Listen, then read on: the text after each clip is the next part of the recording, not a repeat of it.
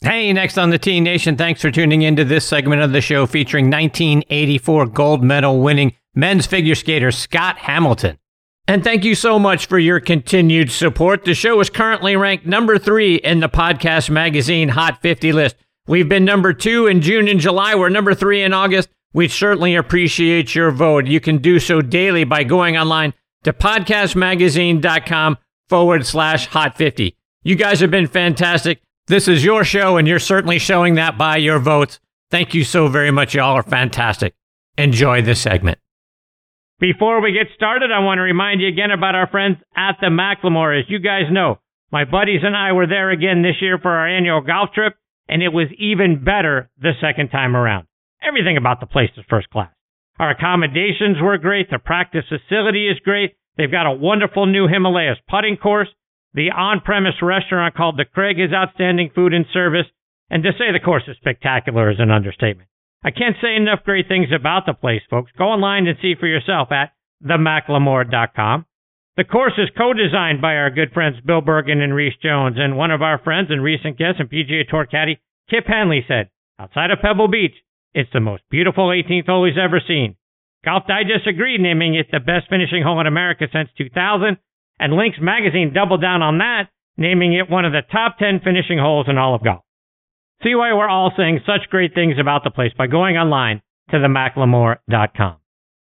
I want to continue to welcome a new sponsor to the show, Fresh Clean Threads. Want 20% off the world's softest, comfiest, best fitting men's clothes? Fresh Clean Threads has your back, your front, and your sides with everything from tees, tanks, and Henleys to pullovers, polos, and hoodies. Great designer quality basics without paying ridiculous designer prices. Everyone deserves to look good and feel great. Confidence shouldn't cost a fortune.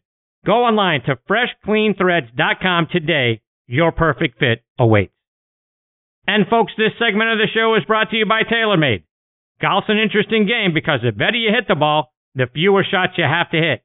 That means the better you hit the ball, the less golf you actually have to play. That's why TaylorMade made the all new Stealth Irons. TaylorMade Stealth Irons feature a Cap Back design and a 3D toe wrap designed to help deliver increased distance through the bag for more forgiveness on those occasional, or maybe not so occasional, less than perfect shots. The result? Better shots more often, so you get to have more fun more often. So if you're the kind of golfer who wants to play less golf more often, try the all new Stealth Irons from TaylorMade. Beyond driven. Okay, now joining me is Olympic gold medal figure skater Scott Hamilton. Let me give you some more background on Scott.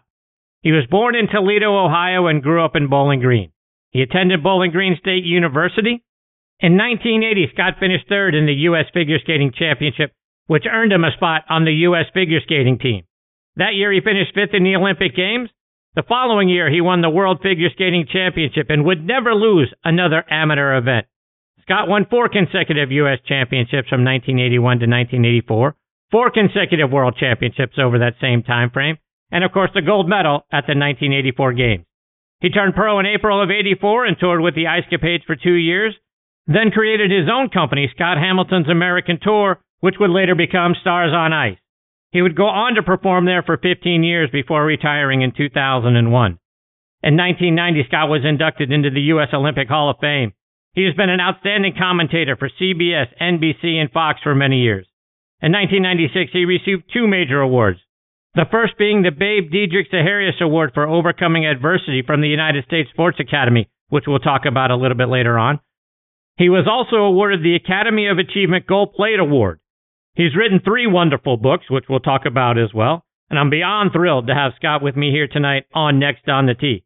Hey, Scott, thanks for coming on the show.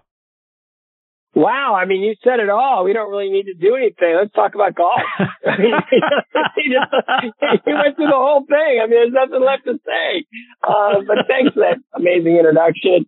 Hard to believe that, um, you know, it's like I'm feeling older these days. So that's one thing. So I guess I, you know, it, it feels like, oh, okay, that I had time to do all that, you know, but it just feels like a lot when you say it. And speaking of older, you're five days short from your birthday, so happy birthday early. I know. I'm excited. I get to, you know, start another trip around the sun, you know, God willing. Um, yeah, it's been, uh, crazy, you know, just, uh, you know, you know, I've had my, you know, what I call my unique hobby of collecting life threatening illness. And, and, uh, you know, I, a little girl at a cancer center one time, you know, we were doing a, one of those Ryan Seacrest studio interviews and she goes, what's your favorite song? And I just said, happy birthday, you know, because that's just the way it is. Guys, let's, let's so, start um, there because I know you're doing a lot of work for cancer research. Talk about that. Well, you know, I lost my mom when I was 18 years old, and that's way too young for a young man to lose their mom. I mean, you just need them in those, you know, those those years especially. And and she was the center of my universe, and and I just, um, it, I was devastated by her loss. It just I never loved anyone like I loved her, and then to see her suffer and succumb just shattered me. So. Um, I decided that I was going to raise money for cancer research. So, you know, we, whenever I could, you know, whether through ice shows, we did some things in my hometown of Bowling Green, Ohio, where we would do, um, you know, these fundraising shows for cancer and everybody loved my mom. So they'd all show up and, you know, we'd raise around $25,000. And then I won the Olympics and we're at this hotel in uh, Sarajevo and I'm standing there with, like I'm Forrest Gump. You just have to realize that. I'm standing there with, with, uh, Roone Arledge and, uh, Doug Wilson and Eric Heiden and Peter Carruthers. And I just looked at Renard and I said, it's got two words for you. He goes, what's that? I go, Bowling Green. He goes, what do you, what, what do you mean? I go, I'm going to give my last amateur performance in Bowling Green, Ohio. And I'm going to raise money for cancer research. And I just thought maybe that'd be a fun thing for you guys to cover. Uh, and he goes, we'll be there. So they wrote a check uh, to, for, to raise money for cancer. We sold out three shows and we raised $75,000 for cancer. I thought, okay, man, we just won the lottery. And then I did my first, what I call my first pro show, but I didn't really want to lose my amateur status by getting a check. So I did a show in Denver right after the Olympics to raise money for cancer and I didn't get a sanction. So I lost my amateur status. I figured that was a cleaner way to do it. And there I was able to raise $250,000 for cancer wow. research. I'm like, this is awesome, you know, so, you know, we get into professional life and, you know, everything just starts happening and, and I was a huge proponent, you know, for any cancer cause and I get to stay involved. And then 20 years, two months shy of 20 years of losing my mom, I'm diagnosed with cancer. And now I knew what it felt like to go through it. Now I knew all the things that I, I really wished I would have been able to find out that I didn't know that really would have helped me in my journey. And I just said, I, I now I, I, I was a fundraiser. Now I need to be more of an activist. And so I just started filling in the blanks. You know, I, I was diagnosed with testicular cancer. I kind of made it cool before Lance Armstrong. And, um, you know, I'm, I'm, you know, I looked it up on the internet and all I could find was medical journal papers, nothing that I could understand because there's 12 syllable words. And I thought, well, there's something that I need to figure out. So uh, for five years, I was sort of the organ grinder's monkey and, uh, I just would raise money however I could from whoever I could. And we built a website called chemocare.com, which tells you everything you need to know about chemotherapy, every drug, how it's administered, um, side effects, how to manage them, all in eighth grade English and Spanish, and now with Google Translate any language in the world. So now, you know, we're, we're able to serve patients in a really specific, powerful way where they're able to kind of own their information, understand exactly what they're about to endure. And in that way, you know, they're more prepared for it than just, you know, one step in, after another in the dark. And then, um, uh, and then I, I realized I wanted to quit after round three, which seemed kind of ridiculous because I was one five day round, um, from finishing my chemo. And, uh, I was like, oh, why, what, what, I, how do I how do I, what, why would I quit? Why I'm so close? And I realized it was because the cancer was trying to talk me out of winning. And, um, and I realized that if I had someone to talk to that was, um, a cancer survivor, maybe they could have mentored me through my experience in a much better way. And I'd be able to, um, you know, just step in knowing exactly what was happening next. And so we decided to, um, build the fourth angel mentoring program, which basically, um, the first angel is your oncologist, your second angel is your oncology nurse, your third angel is your friends and family. What was missing was the fourth angel, and that's someone who's been there, done that. And so uh, we, we started the fourth angel and there's a little pushback at first because they didn't really understand what we're trying to accomplish. And now, um, it's remarkable. It's serving patients and caregivers and pediatric caregivers in a really powerful way. And it's just growing so fast. It's almost unmanageable. And, and then, you know, then came the last piece, which was research. So, um, after we did all of that and we funded a mountain of research at the Cleveland Clinic, I decided to take the CARES brand um, private and you know create a foundation around it. And now we are um, funding only um, treatment options, research to develop treatment options that treat the cancer and spare the patient harm. And so um, it's all about immunotherapy, targeted therapy, the awareness of proton therapy, and anything we can do to um, impact the cancer precisely that that is what we want to do because right now the status quo, I feel, even though I'm here 25 years later because of chemotherapy, uh, the status quo is unacceptable. What we know about the human body and what we um, can understand that our bodies created the cancer. Why can't we teach our bodies how to destroy it? And so um, now everything we do is to fund the next miracle. Everything we do is to um, advance the science and um, you know, CARES is an acronym. It stands for the Cancer Alliance for Research, Education, Survivorship. And so the A is what we're really pounding on now because we realize that, um, you know, if, if, we can collaborate with other like-minded organizations, um, man, we can really, uh, link arms and make a bigger difference faster. And then, you know, that you don't have to do duplicate research. You can coordinate things better and, and so we're, we're really working hard to be a great citizen in the cancer community and, and to make uh, a huge and forever impact on, on cancer, um, you know, just the way people are treated forever. Fantastic stuff, Scott. And really, as I was doing the research on you, you've had a lot of challenges really since birth. And at one point, you got a diagnosis that you might only have a few months to live as a child.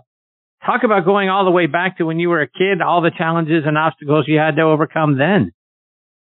Well, it was sort of a boot camp for everything I was going to face later on. You know, it was, you know, I stopped growing when I was four years old. Nobody really understood, uh, why. Um, and so I started a four year, um, you know, tour from hospital to hospital to hospital.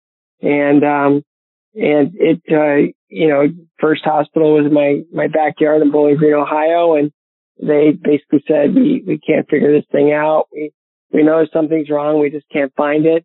And then, um, we went to a bigger hospital. I joke with bigger doctors and, and there they said, uh, there's something definitely wrong, but we can't identify it. Uh, you know, so that's year two. And then year three, we went up to Ann Arbor to the University of Michigan, the Children's Hospital there and, uh, they basically, you know, gave me a death sentence. They said, you know, the trajectory's not good. We anticipate six months.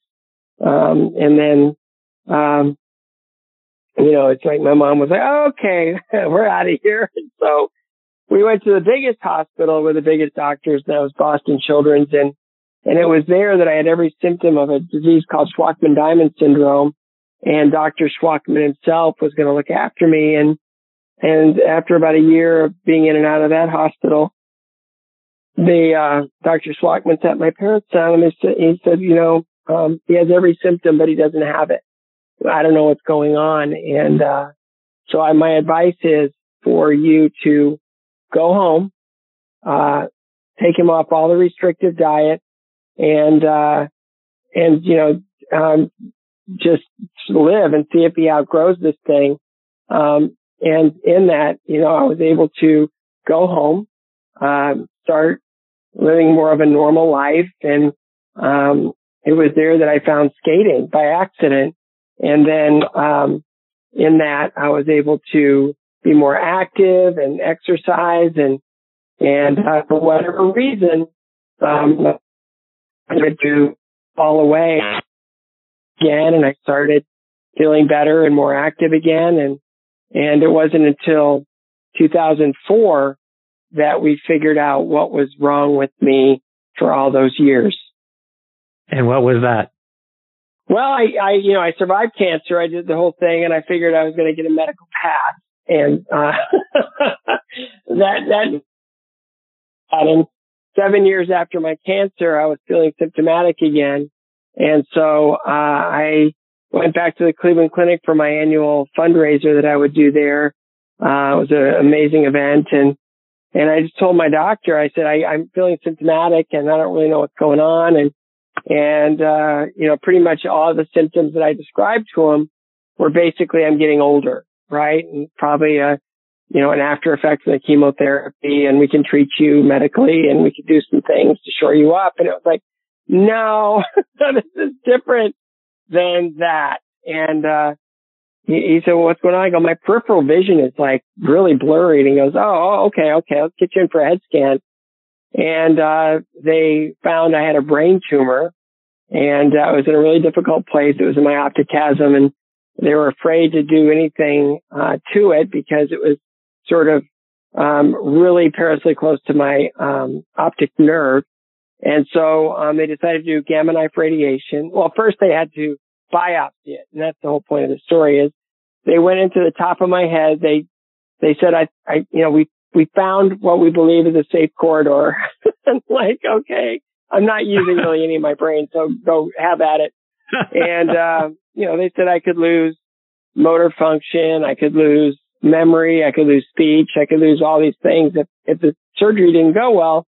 And I woke up. I knew who I was, where I was, why I was there. And I just leaned over and I went, test. Oh, I can still speak. Okay, that's good. And, uh, the doctor came around. They go, we know what it is. Um, there's several ways of treating this thing, but we got to figure out the best way. And here's some information on your tumor. And, um, we'll, we'll, you know, we're going to collaborate on this. We're going to come up with the best plan to treat it. And, um, and then, uh, we're going to move forward. So my wife's reading the information that came with this particular brain tumor. And she said, Oh, listen to this. She goes, craniopharyngioma brain tumors are usually detected early in a child's life due to a lack of growth and development. So basically wow. I was born with this brain tumor and, uh, it was remarkable that like, you know, when I take a step back, it's like every single amazing thing in my life happened because I had a brain tumor.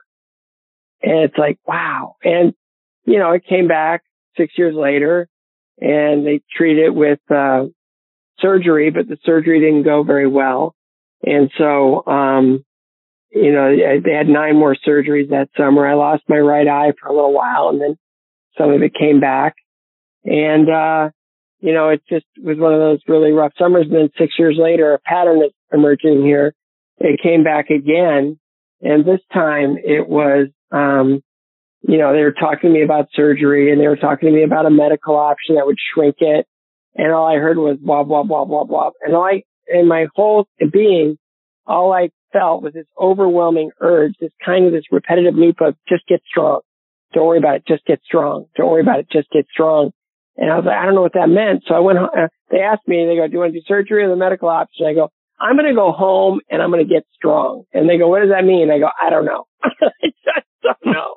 but I had this overwhelming thing in my spirit. Just, you just need to get strong. You don't need to worry about this. Just get strong.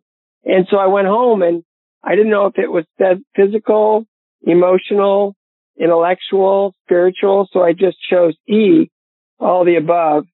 Um, and, uh, it, it, it, it's amazing because, you know, I, I showed you the pattern, right? 2004 to 2010, 2010 to 2016.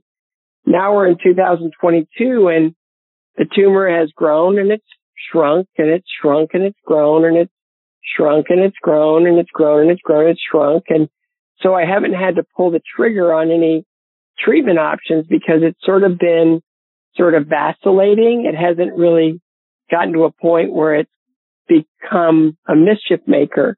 And so now everything I do, you know, has been, you know, I, I really try to be aware that I, I try to do something physically, um, you know, active. I try to do something emotionally healthy. I try to do something intellectually interesting and learn and grow. And I, and then on the spiritual side, I just, I, I just dove into my faith and, you know, I'm in a weekly Bible study and I read the, you know, Bible cover to cover and I'm, I'm fascinated with, you know, all these different, uh, spiritual leaders and, and what they bring to the table as far as perspective. And it's been a remarkable journey and it's just one I'm so grateful for because, you know, in all the calamity, it awakened in me uh, a recognition of where all the best things come from.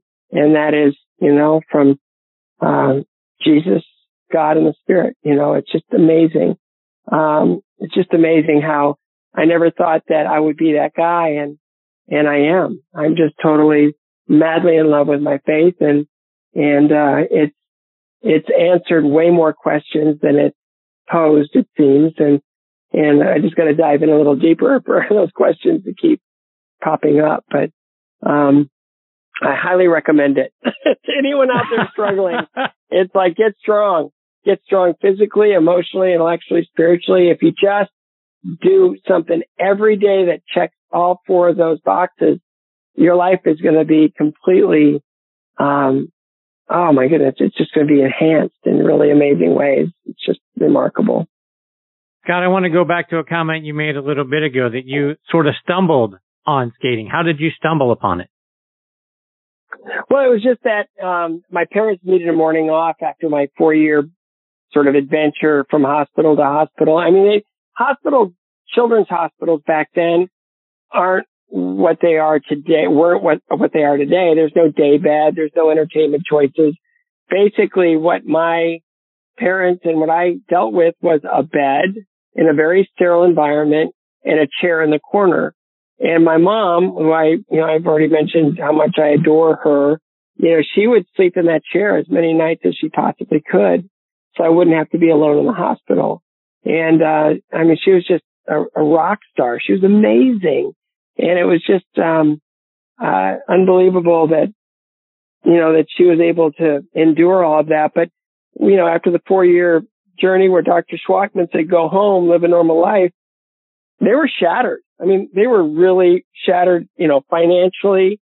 They were shattered, um, emotionally. They were shattered physically and, and they just really needed, um, a one day, one morning off to just sort of sleep in and relax. And our family physician came with an idea along with that intervention where he just said, there's a brand new facility at Bowling Green State University. And on Saturday mornings, they open it up to the community and they teach children how to skate.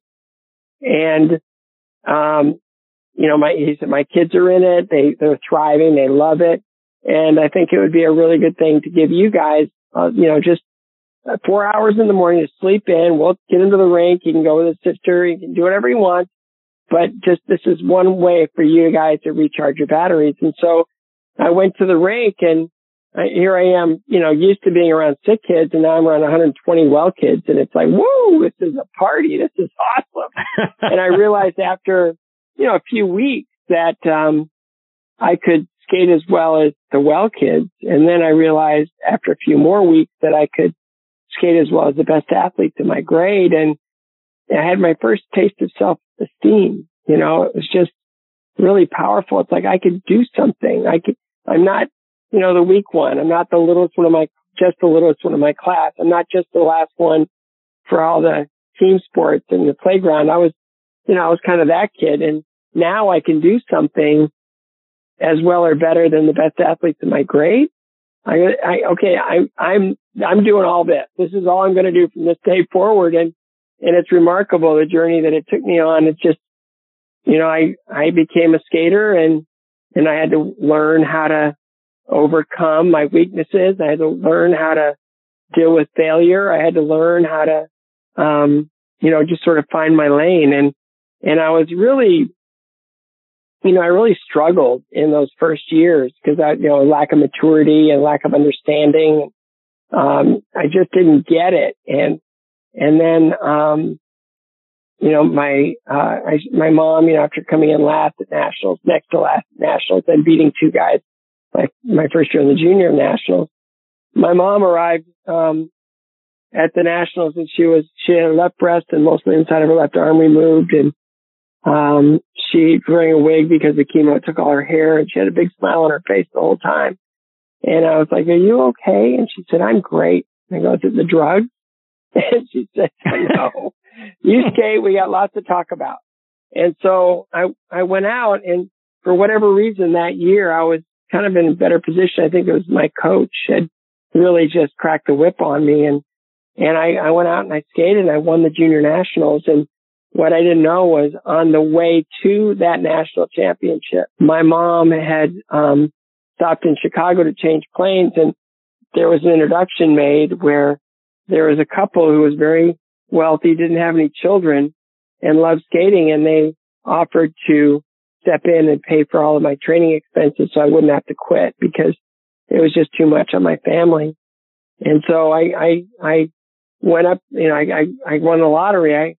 That year was 1976 and I win the junior nationals and, um, the coach that, um, had helped arrange the sponsorship was that year was coaching a, a girl that named Dorothy Hamill to an Olympic gold medal. So I really had stepped into something amazing, but I, I lacked the maturity to really understand the gift. And I, I didn't even know it was first year in seniors. I was a total train wreck. I, I didn't even know how I made it to nationals that year. I was such a mess. I was, you know, I was 18. I was distracted. I was, I, you know, thinking about all the wrong things. And I, you know, skating was sort of like there and I tried really hard, but I, I didn't know how to train. I didn't understand a lot of things. And, and then you know, I, I went home after that nationals. My mom watched me come in ninth, you know, out of 12 and it was embarrassing. And, and then we get home and she took a turn for the worst. And I remember, um, being in a room until about 3.30 in the morning with my brother and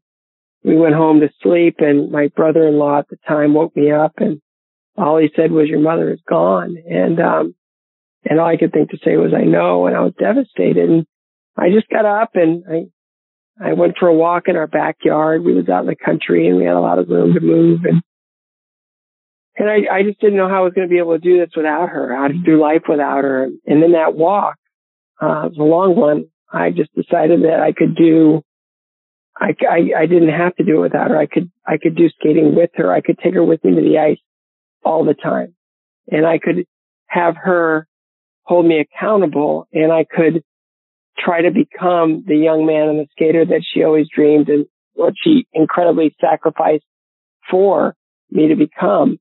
And I just, I put my head down. I just put, went to work. And from that decision to take her with me to the ice every single day, you know, she saw me come in ninth at nationals. The very next year, I'm on the podium, ranked third in the country. And then I'm 11th in the world. And then two years later, I'm and then the Olympic Games. She always thought I was going to go to the Olympics. And I'm like, based on what? I'm terrible. And, uh, you know, I got to go to Lake Placid and I got elected to carry the flag in the opening ceremony, which was unbelievable. And, and then, um, you know, the third guy in a three man team without any chance of medaling and I'm carrying the flag in the opening ceremony. And it was because the other athletes wanted that flag bearer to represent the journey, not the destination. And um, they just felt like I uniquely um, qualified for that. And you know, with my childhood illness, losing my mom, all her financial issues and everything else, and kind of rising above all those horrible things that happened. And then, and then um, after that Olympic year, I woke up one morning and I realized that I'm ranked fifth in the world and the top three guys just retired from the sport. and it's like, I'm ranked second in the world. It's like, okay, what do I need to do to come in first? And I, you know, I was always the, the loser guy and all of a sudden now I'm, I'm kind of doing well. And, and I realized that I had to fall in love with a part of the sport that I didn't like very much. And that was the compulsory figures.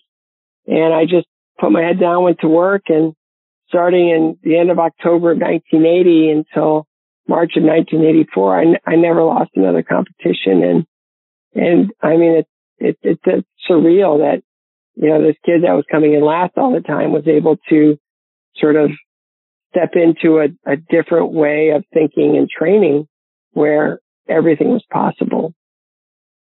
So Scott, I feel like we've just barely scratched the surface of all the great things that you've done in the course of your life. Unfortunately, we don't have much more time, but you've written three wonderful books.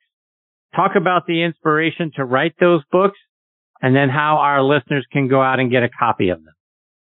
Well, I mean, I wrote the biography after um, cancer, and, and that one almost doesn't count because you know life is so different now.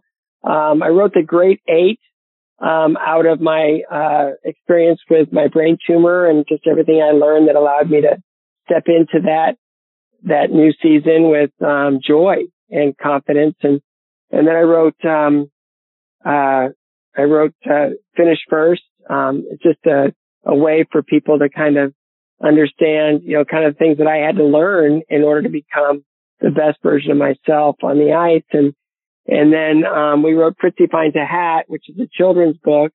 Uh, that was a great team put that together, and and that's um, it's it's kind of a story about my mom and and um, you know how to talk to your children about cancer when it comes into your family, and it's a beautiful book. It's a great little story. Brad Paisley and his boys did all the hats, um, all the artwork for the hats in the book, and and uh, you know all that money goes towards cancer research. So we're really hoping that, you know, people will continue to um, look at Fritzy Finds a Hat as a resource and, and Finish First as, as another resource to kind of get off the couch and, and really get in touch with your best version of yourself. And, and the Great Eight, you know, is another one where it's just about, you know, finding joy. You know, it's like the subtitle for the Great Eight is how to be happy even though you have every reason to be miserable.